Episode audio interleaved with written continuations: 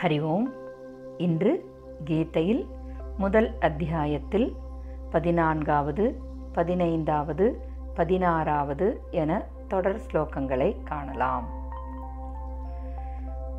तथस्वेतैर्हयैर्युक्ते महते स्यन्दने स्थितौ माधवः पाण्डवश्चैव दिव्यौ शङ्खौ प्रदध्मतुः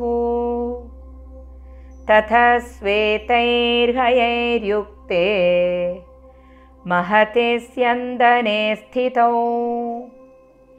माधवः पाण्डवश्चैव दिव्यौ शङ्खौ प्रदध्मतुः पाञ्चजन्यं हृषीकेशः देवदत्तं धनञ्जयः।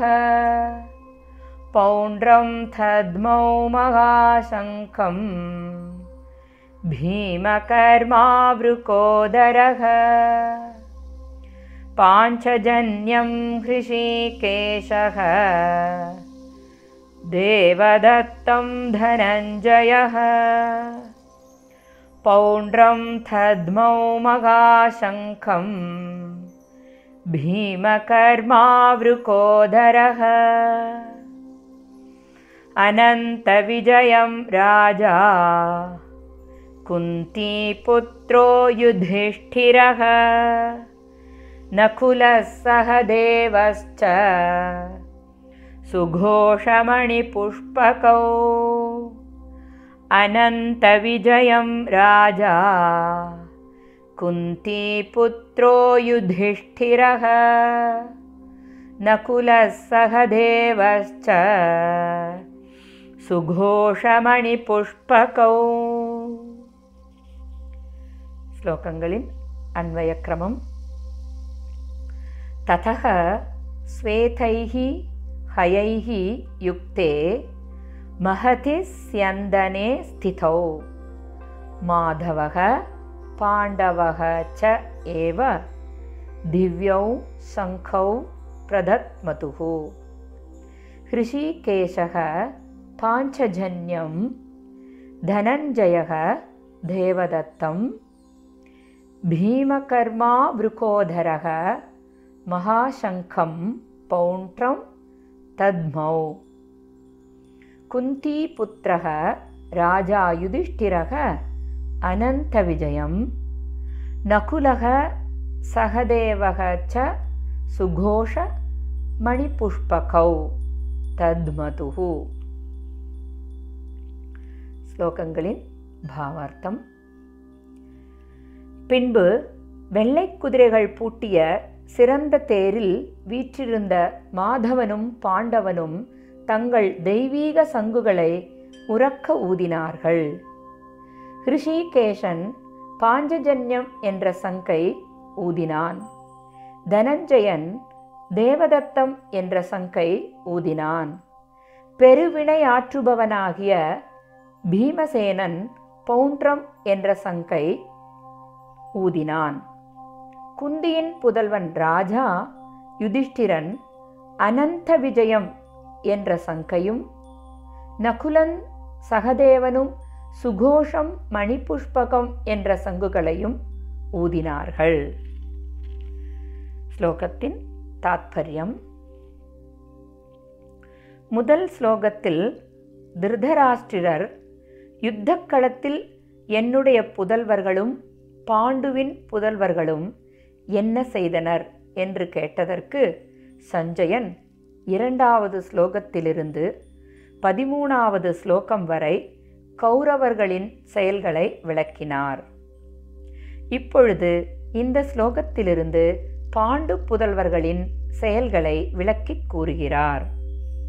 இந்த ஸ்லோகத்தில் அர்ஜுனனுடைய தேரையும் குதிரைகளையும் சிறப்பாக வர்ணிக்கின்றனர். ஏனென்றால் சித்திரரதன் என்னும் கந்தர்வன் அர்ஜுனனுக்கு சிறப்பான குதிரைகளை கொடுத்தான். இவை பூமி ஸ்வர்க்கம் என எல்லா இடங்களுக்கும் செல்லக்கூடியவையாக இருந்தன. இவைகள் போரில் எத்தனை குதிரைகள் கொல்லப்பட்டாலும் எண்ணிக்கையில் குறையாமல் எப்போதும் நூறு குதிரைகளாகவே இருக்கும்.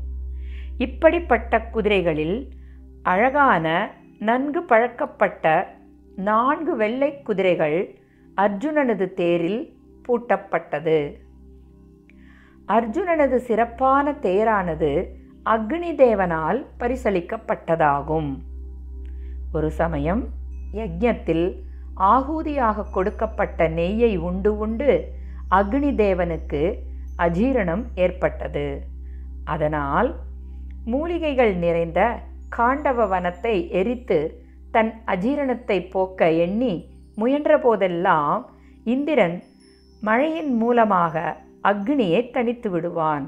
ஆகையால் அக்னி தேவன் அர்ஜுனனது உதவியால் வனம் முழுவதையும் எரித்து தன் அஜீரணத்தை போக்கிக் கொண்டார். அதனால் அக்னி தேவன் அர்ஜுனனுக்கு இந்த பெரிய உறுதியான சக்கரங்களை கொண்ட தங்கத்தேரை பரிசாக கொடுத்தான். அந்த ரதத்தில் உள்ள கொடியில் ஸ்ரீ ஹனுமன் அமர்ந்திருந்தார். அப்படிப்பட்ட சிறந்த தேரில் நர நாராயணர்களான அர்ஜுனனும் பகவான் ஸ்ரீ கிருஷ்ணரும் அமர்ந்திருந்தனர். இதனையே இந்த ஸ்லோகத்தில் முதல் வரிகளாக கூறப்பட்டுள்ளது. ஸ்வேதைஹி ஹயைஹி யுக்தே மகதிஸ்யந்தனே ஸ்திதௌ மாதவக பாண்டவக ச என்ற வரிகளாகும்.